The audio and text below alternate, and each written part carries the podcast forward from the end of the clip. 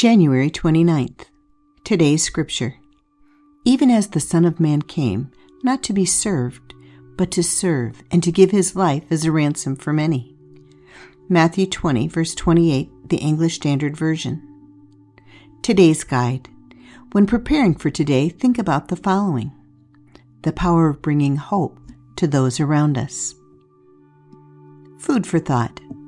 Grief is a difficult emotion to process, but with hope in Jesus Christ, it doesn't have to envelop us completely. The gift of Jesus' sacrifice gives us the power to move through suffering rather than staying stuck in pain. By trusting in God's plan for our lives, we can find joy and purpose even when faced with great loss.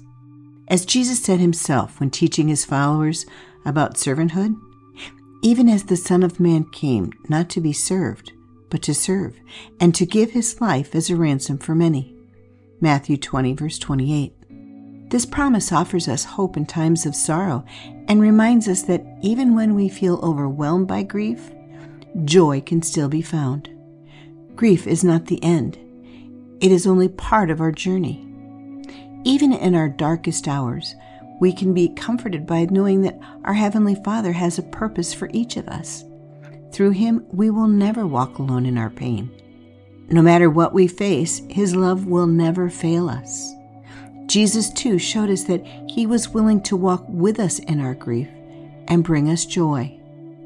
We are invited to follow in His footsteps on this journey and find hope together in the toughest of circumstances. What can you do in the midst of your struggles today to walk along with someone else or be of service to others? Gratitude.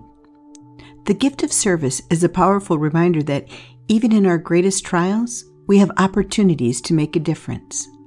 As you offer your time and talents, you become an instrument of hope to those around you who may also be struggling.